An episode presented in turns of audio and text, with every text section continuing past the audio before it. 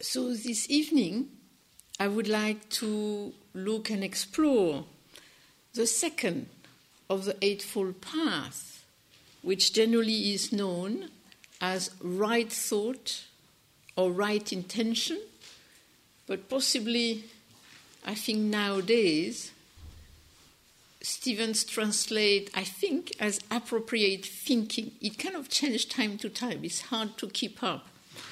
So, but basically, it's it's about looking at, in a way, what kind of thought uh, we can cultivate.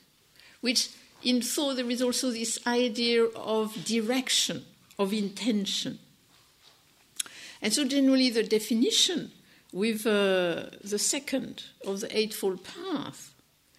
It is the thought of renunciation, the thought of non ill will, the thought of harmlessness.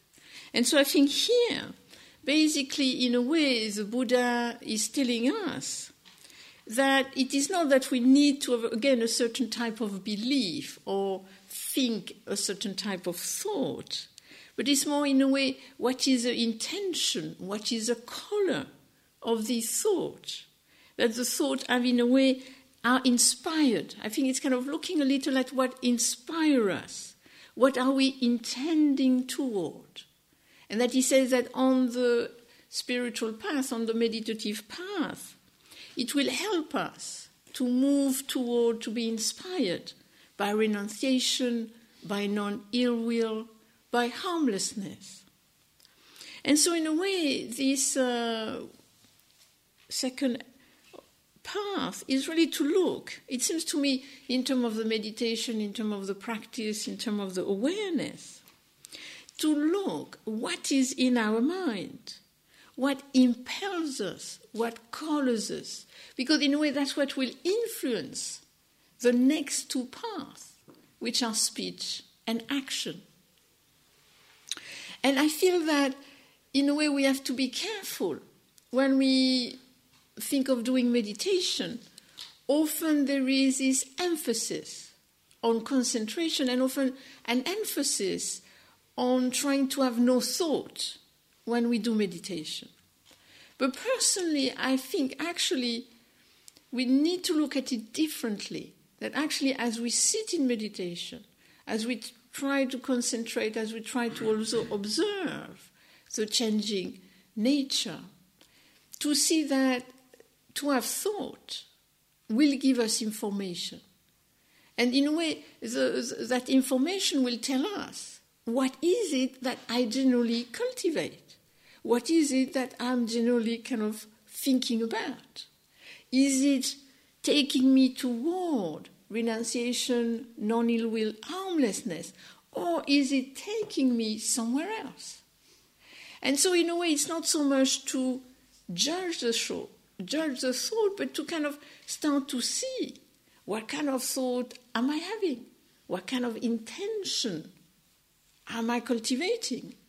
And could I slightly, in a way, kind of transform it? Can I have more choice in it? To me, the meditation is giving us a choice to instead of going that way, maybe if we go that way, it's more beneficial for ourselves and others.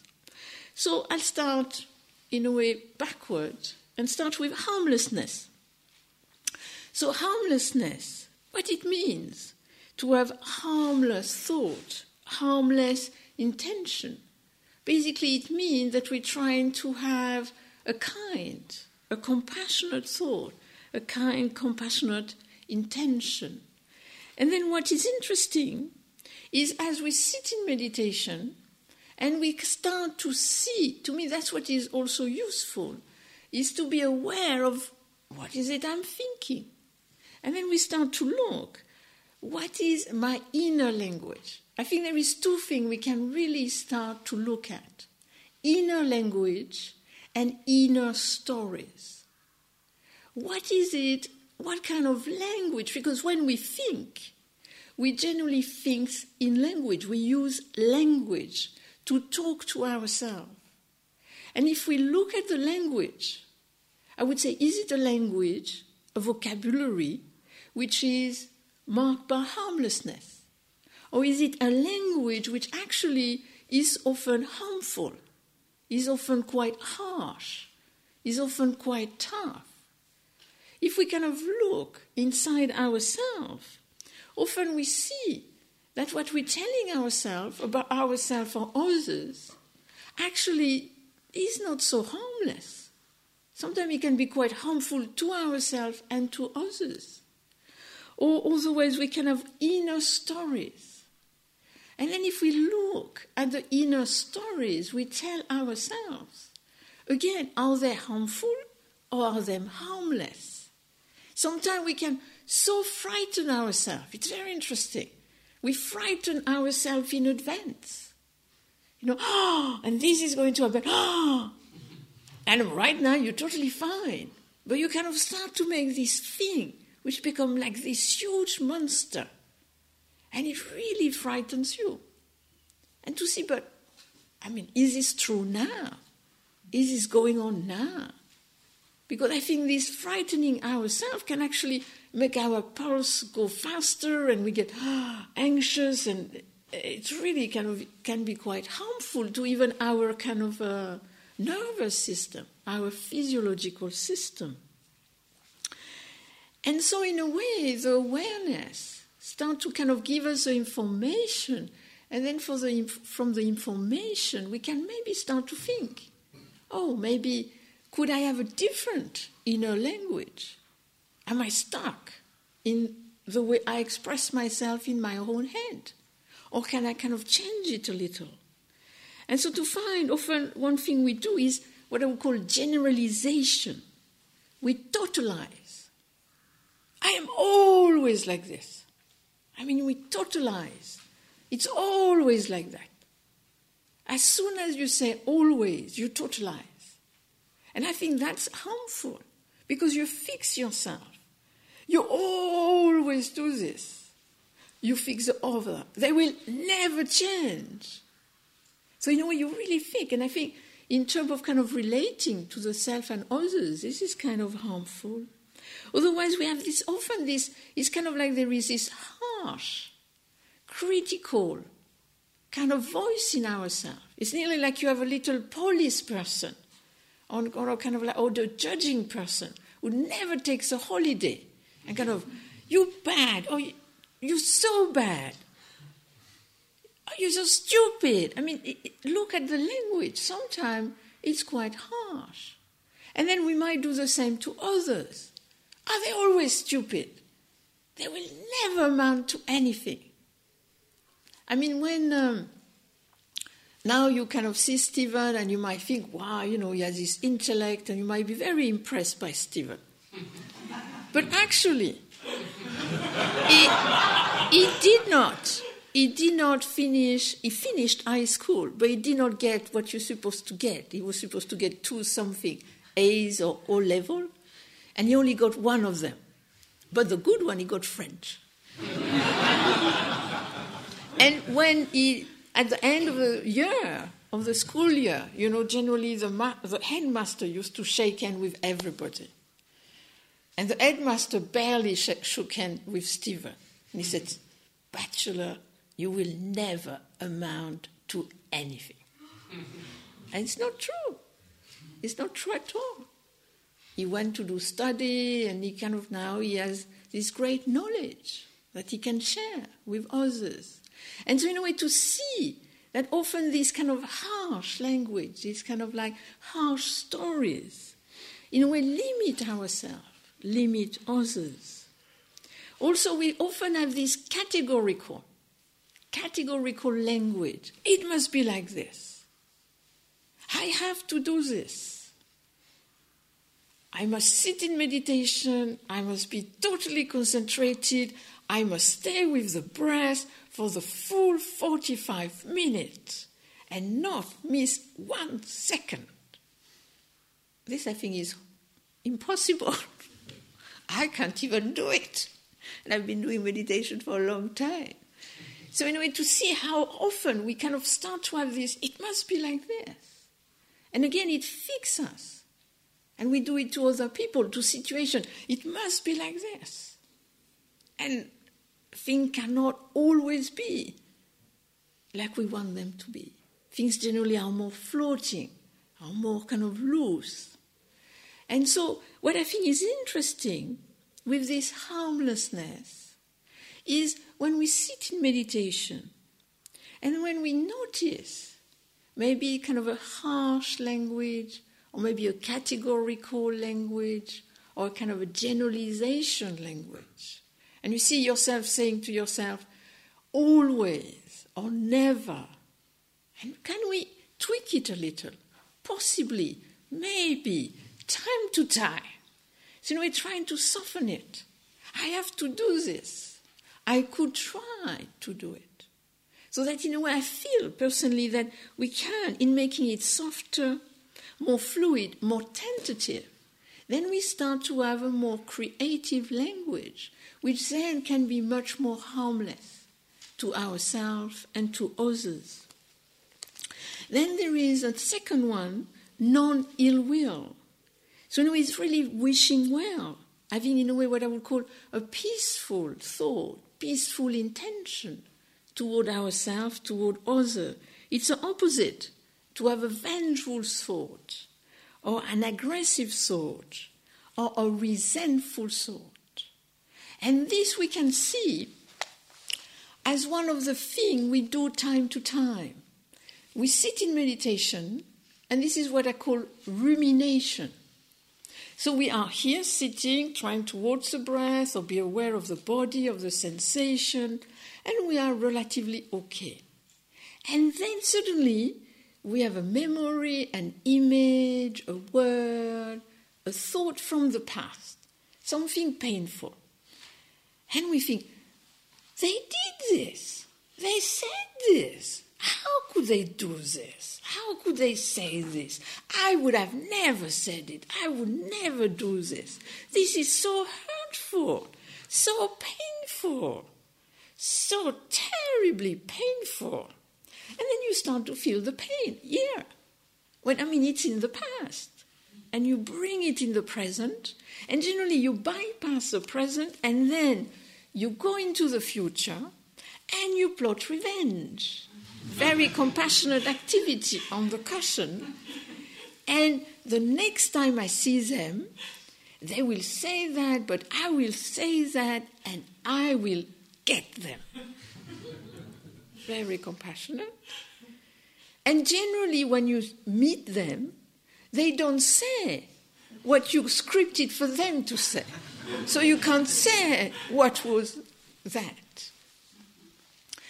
And in a way, to see, I think this with this rumination, where there is also quite, I think, some resentment, some often some aggressivity, just to kind of see it in the past. In a way, the pain is in the past.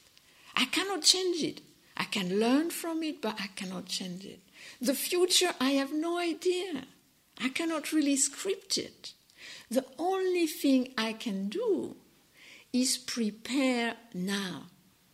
To really prepare now by cultivating stability and openness so that when I meet them, then I respond to that situation, either by protecting myself, either by meeting them in a new way, possibly. And I think, in a way, to, to see when we go into this kind of like uh, what I would call negative kind of rumination, to see a little how it works. And so, in a way, through that, we're trying to see when kind of like when we have certain thought, what is the coloring of the thought? Is there a little kind of resentment, aggressivity? Can we replace it with something which is more kind, kind to ourselves, kind to others? Because in a way, we also can be quite aggressive toward ourselves. You can't do this. You're hopeless, etc., etc. So we can again have that same effect on ourselves. So trying to see how can I look at this, be kinder to myself in my own mind, kinder to others. And in that way, I think what the Buddha is trying to say is then we can cultivate a different groove, a groove of non ill will, a groove of kindness, a groove of compassion. And then there is renunciation. Renunciation can be seen in many different ways. You can see renunciation as restraint. You can also see it at contentment, or you can see it as letting go. Restraint, often we see restraint as forcing ourselves. I really want something, but I am going to force myself not to have it. And that generally doesn't work. It really doesn't work because, in a way, you're giving it more power. And at the same time, it is important at times not to do certain things. Like, for example, if you have a, an alcoholic problem, then if you can be sober, it can help in many different ways. And that's what you have the 12 step program to help you to really try to stay sober. But if you do that by yourself, it's very hard because you're stopping, stopping, and then you will have that impulsion. And so you have the 12 step and the group which will help you so that you can restrain yourself in what I would call a creative way. And recently I read an article which was very interesting in terms of restraint with food. And that this person was working with uh, people who have a food problem, eating problem. And that she was saying that actually she shocks the people because she makes them eat things they like. Because she thinks, okay, I could make them eat carrots, but they're not going to kind of eat kilos of carrots. Generally, they will have more problem with sweets, with cakes, with things like that. And so what she does is she has them eating what they like and what normally they would eat lots of very slowly. So they eat one, they eat something they chew a long time, macrobiotic style. You chew, you know, 50 times. Or... And what is interesting is that if you try it here too, if you eat with awareness, the first three bites are really good. And you think, hmm, hmm, I want more. but if you continue to chew, to chew, to chew, it loses any taste. And so that I want more just goes because it's just stuff. And she said by doing this with people, it's really efficacious just by learning to eat mindfully and slowly. I do this with cherries. I love cherries. But if I eat them slowly, I will eat much less than if I go, yeah. You know, you eat them, and after three bites, yeah, three chewing, Yes, it's just stuff. So in a way, to see actually restraint can work in different way. It's not so much forcing, but actually trying to, I would call that creatively engaging with what is going on, what is going to help me.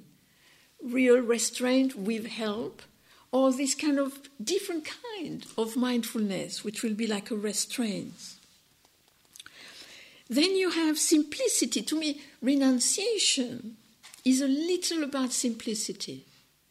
And in a way, the question this is about renunciation the question what is it that we need? And what is it that we want? And I think meditation, awareness helps us to see that. Do I need to have the latest iPhone, I think number four or something. The other day I was in the street very early in the morning in the town, and I saw this huge queue in a shop, and I thought, what's that? I could not understand what all these young men were doing. You know, nine o'clock, the shop was just starting. I thought, what's going on? And then I saw an ad for the latest iPhone, and then I thought, ah, that's what's going on. So, do we need or do we want it? And I think at that level we can look at the consequence of our desire in terms of, in a way, ecology. I want this, then I accumulate, and then, but do I need so many things? Often we have this guy, this double glazing guy, phoning, you know. I, do you want double glazing? I said, no, I have got it already. I don't need the new double, treble, quadruple I am okay. I don't need anything else. My house is furnished. I don't need anything else in there. So, you know, it's kind of like, what is it we need?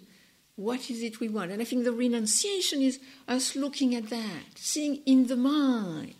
When you have this, mm, and generally it's, I want this. And then the awareness can possibly make ask, but do I need it? Or do I need it in a different color? That's also sometimes a question. but I think also with renunciation, to see the other side, because often renunciation is kind of like as this kind of bad press. There is also, I feel, this uh, notion of contentment. And there is a wonderful passage in a sutta in, uh, where the Buddha says, he has this grandiose beginning. What is um, the, the double, triple, noble lineage, and what is it that will make a disciple part of this noble, triple, fantastic lineage? So we really expect something big. You know, he's presenting this kind of, you know, there is this noble lineage, and what you need to be part of this noble lineage. What is really the, the amazing stuff you have to do to be part of this? You know, have 20 jhanas or, you know, 10 years of meditation or what is it you need? And he says, you need to be contented with your clothes. You need to be contented with your food. You need to be contented with the house, the shelter you live in. And you need to do meditation. That's all you need. It's very easy to be part of the noble lineage by actually just appreciating what we have. So I think it's very important to see in terms of renunciation. It's not so much about pushing things away, but to me, it's kind of turning around and appreciating what we have already in our life. What is it that sustains our life? Because if we look, our whole survival depends on things outside of ourselves. And in a way to appreciate that, instead of being called, I don't have enough, I don't have enough, I want more. Instead, turning, hey, what do I have? What is it I can appreciate? What is it I can enjoy?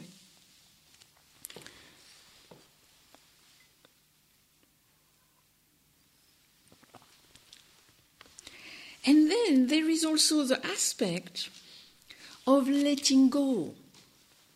And to me, this is an important aspect of renunciation. When I was in Korea, as a nun, I was one of, at the time, in the 70s, 80s, one of the rare French nuns. So, nun with a Western look. They called us big nose. and so I was kind of a little of a rarity. So Korean did not look too much at their monks and nuns, but if they had a Western monk and nun, they were very excited. And I remember one day being in this taxi in Seoul, and the guy was driving a little erratically going somewhere. And I was in the back, and he was like, Wow, you are a Westerner. Wow, this is amazing. What a renunciation. No family, no children, wow, no drink, no, no cigarette, wow, no going out to, to party, to dance, wow, this is amazing. You are such an amazing person. What a renunciation. I could never do this. And I was sitting at the back of the taxi thinking the problem is I don't want any of this. So for me, it did not appear like a renunciation. I did not want any of this. I did not want to drink, to smoke, to have a family, to have children, to go out, to dance. It had no attraction whatsoever. So I, I could not see myself as such this great person. I, I just enjoyed to meditate. I enjoyed to be a nun. And so I think often renunciation is actually the fact that what we wanted so much, or we do not want anyway, and so we kind of have a different relationship to it. so that we can be in contact with it, but we don't necessarily have to have it. That was an interesting experience when I was a nun to just see windows, shop window. There would be all kind of things, and I could not connect with any of it because I did not need it. I did not use it. So it was just stuff. And so in a way to see, it doesn't mean that we don't have needs, but in a way to see what is it that in a way makes us thirst, makes us want something, makes us, oh, I want this. And I think what, what is it? It's what I would call grasping. And to me, this is what, in a way, renunciation is about, is what we are doing here, is actually dissolving grasping. And when grasping is dissolved, then you can be in contact with things, but you will have a very different relationship. You will have what I would call creative engagement. So I'd just like to talk a little about grasping now. What, what does it mean? What is it like? And so, for those who have not seen me do my little party trick, I have to do it. Though the one, it will be a reminder. So, let's say this is the greatest thing in the universe. It's gold, diamond, or the truth of the universe, and I have got it. This is a very important part of grasping. It belongs to me, I have got it. And because it belongs to me, it's precious, I hold on to it. I grasp at it. And if I grasp at it in this way, two things will happen. The first one is that I will get a cramp in the arm. and I think it's very important to see that if you feel some tension in the mind, in the heart, in the body, generally, some, a lot of the time there is grasping and identification. And through that, there is this kind of holding which tends the whole system. Then there is other thing which is more problematic. And it is the fact that if I grasp at this, I cannot use my hand for anything else. So, in a way, I am stuck to what I am grasping at. And this is, I think, the main difficulty with grasping. And I would say meditation is slowly, slowly, slowly, slowly learning to open our hold. So then the thing can rest gently. I can still have it, but then I don't hold on to it, identify with it, and then, okay, I have it, I use it, then I can move it, and then there is more freedom. And it's important to see that with grasping, there is generally identification. I, me, mine. Like, let's say, so after two days, tomorrow morning, somebody comes and sit on your cushion or your chair. This is my cushion, my chair. Or possibly you have a, a, an armchair in the lounge. this is my armchair. At 1.30, I always sit there. It's like my space at that time. So often we do that. We grasp, we identify. And when we do this, we solidify around what we grasp at. Then we limit ourselves to it, then we magnify it. This is a problem with grasping, that we magnify what we grasp at. Because when we grasp, we have this two side effect. One which I would call the proliferation effect. For example, isn't it pretty? We have this wonderful person, like a kind of a fairy goddess of the flower arrangement. I don't know if you've noticed. They're all so beautiful, the flower arrangement. And so you see, oh, it's nice, it's lovely, it's so beautiful. And you can go in two different directions with proliferation. I love these flowers. Ah, no, I can't really take them to my room. Somebody will see it. But wouldn't it be nice to have these flowers in my garden? What kind of flower are they? Who could I ask? What kind of shop could I go to? Where could I plant them in the garden? And by then, you're not with the flowers anymore. You've gone. You've gone in the future. You're thinking already of acquiring them. Or you can go different style. Ah, ah, it's such beautiful arrangement. Ah, if only I could arrange flowers like that. Ah, I am such a hopeless person. I could not even think of ever arranging a flower arrangement like this. I'm so hopeless. And I will always be hopeless, you know, not just with flower arrangement, but everything in my life. So you can have positive proliferation, negative proliferation. But to see how so easily we are with the contact, we could just stay with the beauty and with the appreciation, the gratitude that the person makes such beautiful arrangement and just stay there. And that not grasping. This is just, I would say, renunciation, just being mindful, just being present to what is there. And notice when we start to proliferate, and then we go very far from the beauty, we just gone somewhere else. And then the other aspect is exaggeration.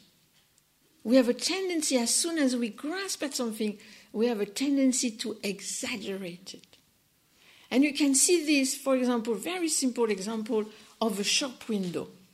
You look at a shop window, you look at your favorite type of things you like, maybe a shoe shop or maybe a computer shop. Possibly you're looking at the latest iPad, and then it has this kind of glow around it, like if it's floating, you know, this kind of glow. And you think, oh, I want this because it's kind of like amazing. It's going to change my life, you know. And then you get it and it's okay, but it doesn't have that anymore. But we exaggerate so easily. It's kind of like, ah, oh, because we kind of, in a way, you could say, when you grasp, you focus too much, and then you just exaggerate. It's so great. It's so fantastic. It's the most fantastic thing in the universe. I'm not saying it's not fantastic, but to see what is it we add to it by grasping at it, by identifying with it. Or and that's generally more painful. We do this with also what is negative. What is negative, what is painful, what is difficult, we exaggerate it negatively. And we amplify it, and then it gets really, really painful. Recently, I suddenly had this attack of pain. Suddenly, I was driving and I had pain everywhere. And it was so painful, I could barely drive. So I go back home, I lie down on the bed, and I'm the, I have this kind of feeling I have pain everywhere. This is awful. This is terrible. Da, da, da. And then, kind of creative awareness reasserts itself, and I think, wait a minute. Do you really, do I have really pain everywhere? And I thought, no, I don't have pain in the head. I don't have pain in the hands. I don't have pain in the feet. And then slowly, slowly, I could see it was not. Although I had this feeling, as soon as I grasped at it, I had this implicit feeling. But when I really kind of looked at the experience itself in the body, like we did today, of course it was still painful, but it was not exaggerated. And often we do that we exaggerate, we make the thing last longer. You have a problem with somebody at the office, last 10 minutes, 10 minutes. And but you're upset. Of course you're upset. It was disturbing, you did not like it, it was upsetting. And then you say, oh, really, you know, this person, they always do this and they always say this, and if only they were not in this office, and if I did not have to be with them and working together, it's so awful, it's so terrible and you go round and round. You continue to work, you go round and round. You go home, you go round and round. You wash the dishes, you go round and round. You go to bed, you go round and round. But the person has not asked to be in your head. You are keeping the person in your head. You are grasping at the person.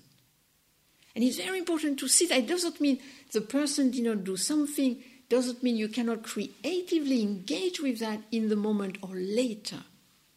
But to see that when we grasp, we add something, which then makes it more difficult for us to creatively engage. And so, in a way, I would say that with uh, renunciation, to me, thought of renunciation in a way is thought intention which is not grasping. And then we can be in the world in a different way. We can appreciate what is there. We can creatively engage with what is difficult. And so I wanted to just finish with a few words about maybe looking also in terms of appropriate thinking, looking at mental habits and mind states. And I think it's very important to see as we sit in meditation, as we try to be aware, to concentrate, to look deeply, we will have thought. And again, for me, these thoughts are information. I don't see it as bad to have thought. I think it's just the brain working, just electricity doing its thing in our brain. And I think this is a good idea. And then we can have more information about, in a way, the grooves in our mind, which are going to influence our speech, our action. And I think what is important to see is that actually there is three different types of thought, what I would call three different types of mind state, three different type of mental habits. I would say there is an intense level, the habitual level, and the light level. And the difficulty is that generally we try to work with the intense level. But when it's intense, it's very difficult to work with it. But the meditation helps us to see more the habitual level, helps us to see the light level. And the easiest place to work is with the light. And so I think it's very important for us to see, not to kind of go into scientific analysis, but to see that when you have intense thinking, you really can, in a way, seem to be obsessing about something, obsessing about some negative stuff or positive stuff or some choice you have to make or whatever it is. To see that generally you are obsessing because something happened. You are not always obsessing. Something generally happened a week ago, two weeks ago. Something recent happened. It's a shock to the system, and in a way, it has to go through the system. Once I would travel to South Africa, where I teach time to time. After two, three days of arrival, I phoned my mother. How is it going at home? And my mother said, We have been burgled. And I was going to be in South Africa for six weeks, so not much I could do about it. Everybody was helping my mother, so that was okay. And then I started to teach a retreat like here. And after a day, I suddenly saw myself as I was guided, guiding the meditation. I suddenly saw myself obsessing. And I was obsessing in two different ways. First, security. How can I make the house secure? Kind of locks, da da da da. And then I saw, I can't do anything about this now. Let it go. Nothing you can do for the next six weeks. The next obsessing was revenge. I am going to go back home. I'm going to kind of get some kind of mouse trap and put it in such a way that if they come again, they kind of, you know, suffer for it. And then I thought, this is not such a good idea either. But in a way, I had to do it. I had to go through it. I could not, you could not just say, oh, we've been burgled. Life is impermanent. Never mind, you know. I hope it will be beneficial for them. You know, I mean, that's what I'm supposed to do. But I don't think so. I think it's like you have a shock to the system, and then the system has to work through it. And I think that's where the obsessing comes from. You just have to go through it physically, mentally, psychologically, etc. And then after a day, I really saw it. And then as soon as I saw it so clearly, I let it go of it. I did not need to give the I did not need to feed it anymore. I did not give it energy, and then I let it go for the for the for the rest. And so, in a way, to see that there is a bit of obsessing which will happen, but what we can try to do is not feed the obsession so that it becomes relatively endless and relatively continuous and very painful. But by seeing it, we actually make it less intense and it will last less long. Then you have the habitual. Habitual is kind of like groove in the mind, where we go. And what is interesting with that in meditation is to try to be aware of the texture of the thought. And one interesting one is daydreaming. Daydreaming is a favorite activity in meditation.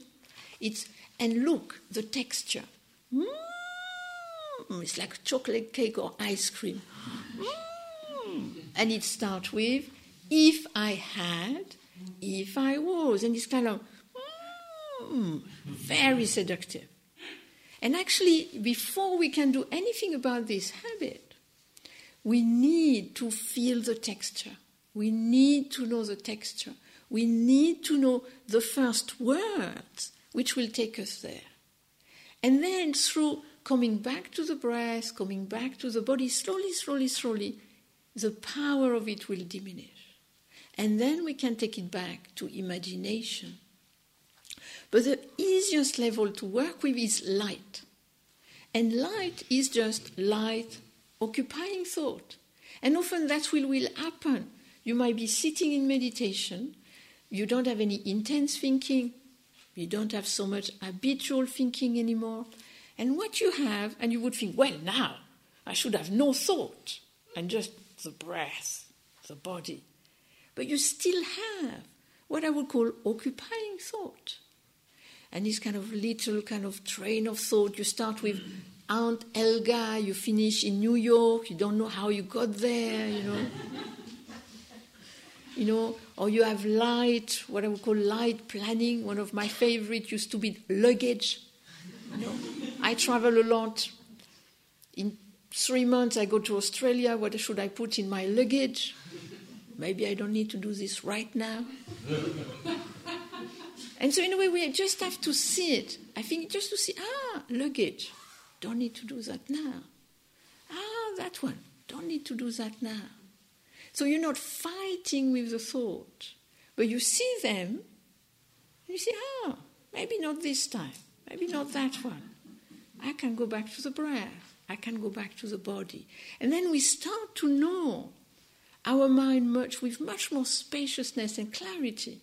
And then in daily life, we have more creativity with our thought. We can think something if we want to, or we can let it go if we want to. And to me, this is what the Buddha is talking at. He's not talking about no thinking, he's talking about appropriate thinking, appropriate intention. And I feel that's what we are cultivating here when we're sitting, walking in meditation. So that's what I wanted to say today. We just have the time for maybe one or two questions, if there are any. Mm-hmm. I'm recommending in meditation when the thought arises that you spend a moment to look at that thought before going back to the breath. I mean, should we kind of backtrack to see where it started from? No, no. This, I think it's very important to see this is a meditative exercise. This is not a scientific analysis, this is not a psychologically analysis. But personally, I feel that sometimes it's too fast. You have a thought, you don't know what it is, you come back. Don't worry about it. But sometimes you can, over time, notice You see, I used to have lots of daydreaming until I noticed I was daydreaming in Korea as a nun, daydreaming about going to a hermitage to be awakened to save everybody. So I was daydreaming about meditation. But that was not meditating.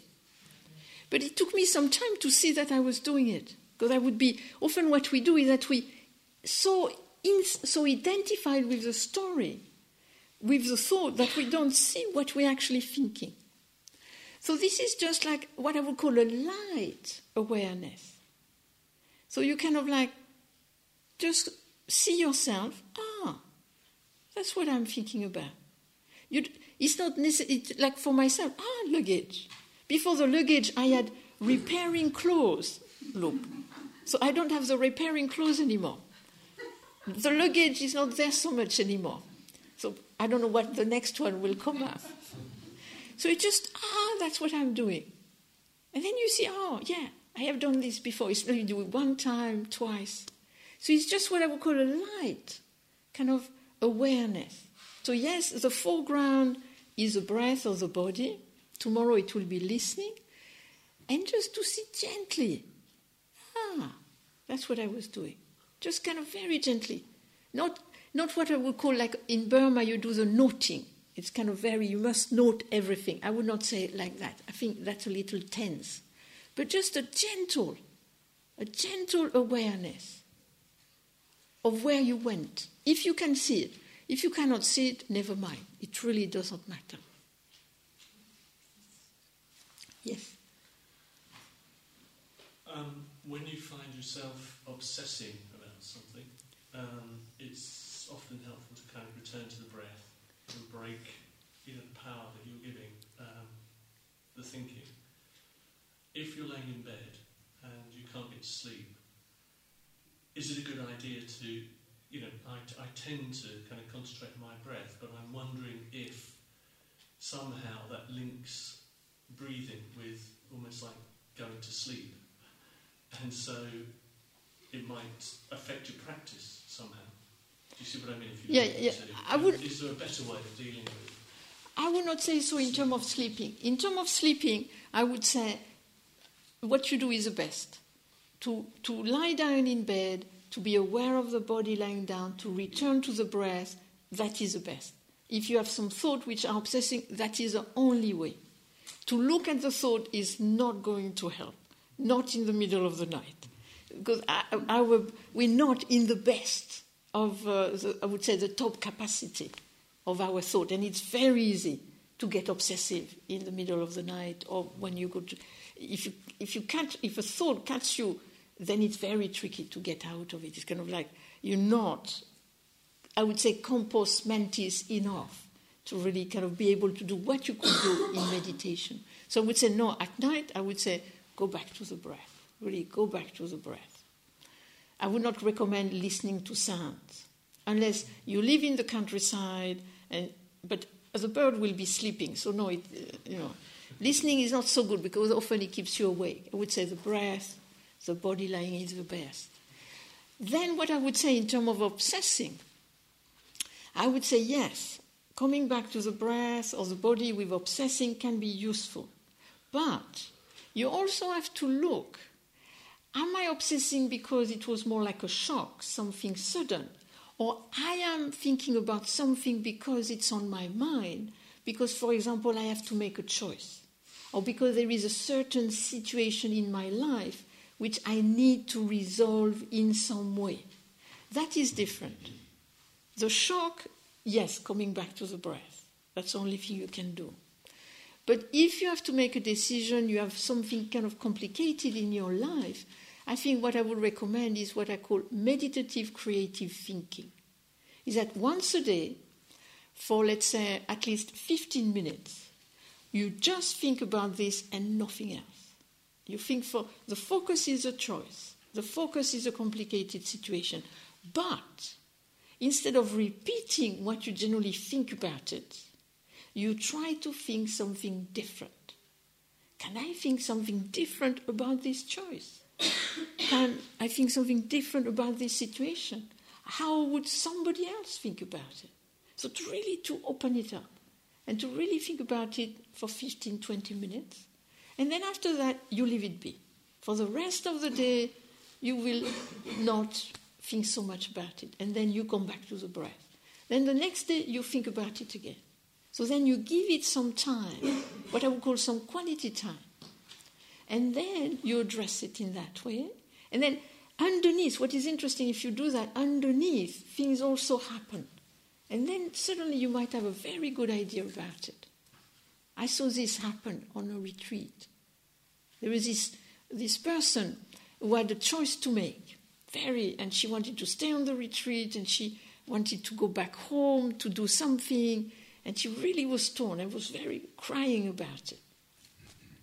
And I just told her, just be with it, try to think about it, but in a different way. Try to think about it in a different way. Just kind of do a little breathing meditation, then just try to think about it in a different way. And then she disappeared, and then she reappeared, and so I had no idea what happened. And then she came, she came to me, she said, Ah, I went back, and then I came back here. It was not just a, I go or I don't go. And she found a creative solution. So I think this is often what will happen. That's what I would recommend according to if it's a shock or if it's kind of more like a, a life choice or something. Good. I was just wondering, um, something you said resonated with me about worrying that if you if you return to the breath when you're trying to get to sleep, that you will associate following your breath with going to sleep, and then when you're in meditation following your breath, you will go to sleep. I don't think so. I don't think so. No, it's not my experience because this is something I do.